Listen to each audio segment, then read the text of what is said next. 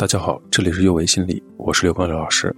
从二零二零年起，我们启用全新的自媒体商标“幼为心理”作为我们的原创语音的这样的一个平台。那么，我今天带来的是心理学与个人成长系列的原创语音，希望大家喜欢。第十四讲，也是最后一讲，叫做“向死而生”。死亡并不是人生的终点，被遗忘才是。这一讲，我们来谈谈个人成长与死亡。你怎么看待死亡？你怎么看待自己和所爱的人的死亡，以及生活中重要的东西失去时的感受？和许多人一样，想到有一天生命将终结，这会令人感到恐惧，并且这样的恐惧会深深的影响我们，让我们茫然不知所措。其实，与其关注几乎完全不能掌握的死亡，我们更应该思考如何好好活着。对死亡有充分的认识、理解和接受死亡，是让生命活得有意义的先决条件。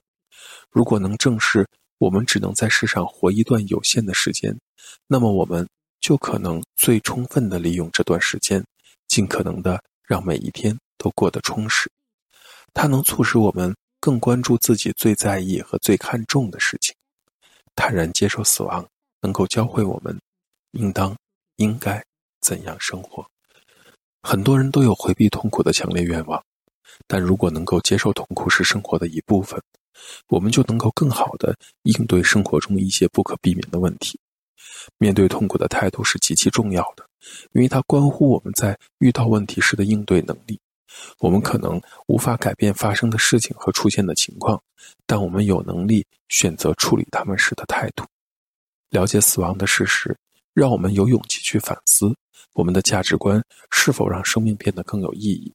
如果答案是否定的，我们还有时间和机会来改变我们的生活方式。为了让自己在临终时少一些遗憾，千万不要再拖延那些当做的重要的事情了。重要的是，先要有一个人生的理想，然后努力做出选择，让它变为现实。因为浪费生命比死亡更可怕。死亡有多重含义。它意味着我们要离开我们所爱的人，失去自我，面对未知，和在痛苦和漫长的死亡过程中受尽煎熬和折磨。对很多人而言，死亡的过程比死亡本身更可怕。对死亡过程更加深入的理解，有助于我们接受死亡，并且能够给那些即将死去的人带来更多的帮助和陪伴。库布罗斯提出，死亡过程中可以预见五个阶段的观点。他所描述的死亡的五个阶段，让我们对这一痛苦的过程有了清晰的了解。不过，他再三强调，这些阶段并不是完全分割的，每个人也不一定按照固定的次序全部经历一遍。在心理上，死亡会经历这样的五个阶段：否认、愤怒、讨价还价、抑郁和接受。在得知很快会死去这一令人震惊的消息后，否认通常是第一反应。大多数的人不愿意相信这一事实，他们要过一段时间后才开始正视即将到来的死亡。但是后期，他们很可能还对死亡再次持否定的态度。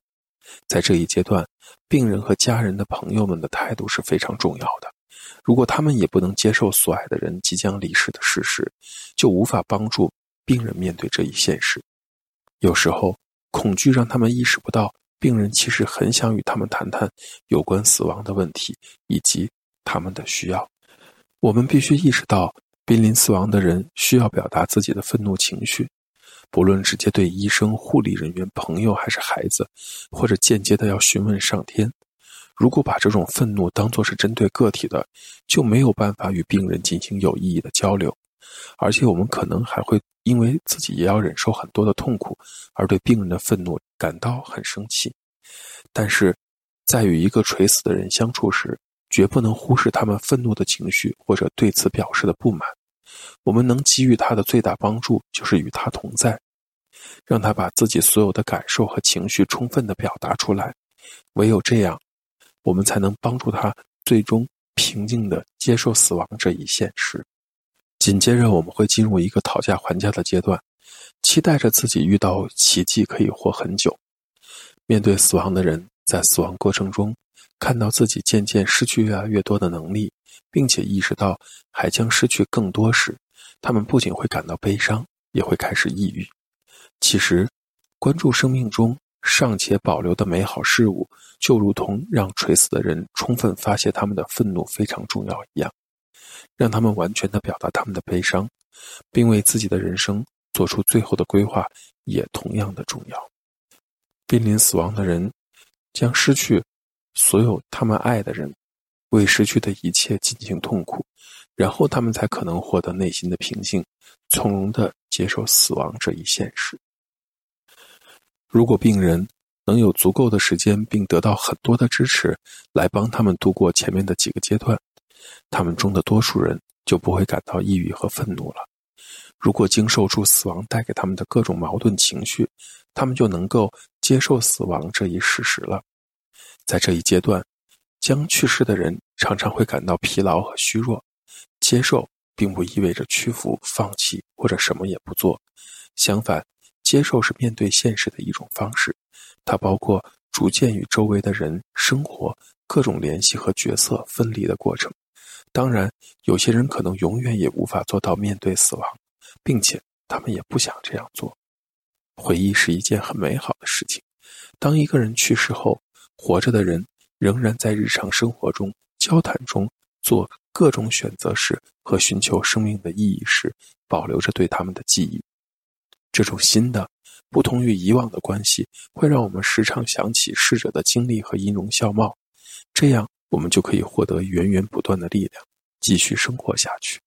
我们可以持续不断的在生活中更新逝者的形象，感受他的同在，甚至可以把他介绍给我们生活中新的认识的人。死亡并不能结束所有的事情，有些人虽然死了。但他们依然活在怀念他们的人的生活中，因此，从这个意义上讲，虽然他们的肉体不复存在了，但他们的生命仍在继续，因为人们还在讲述着他们的故事。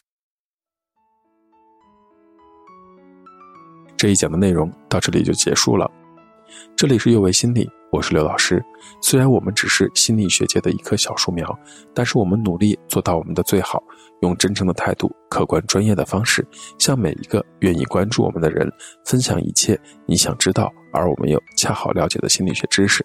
请记得，不论你在哪里，世界和我陪伴着你。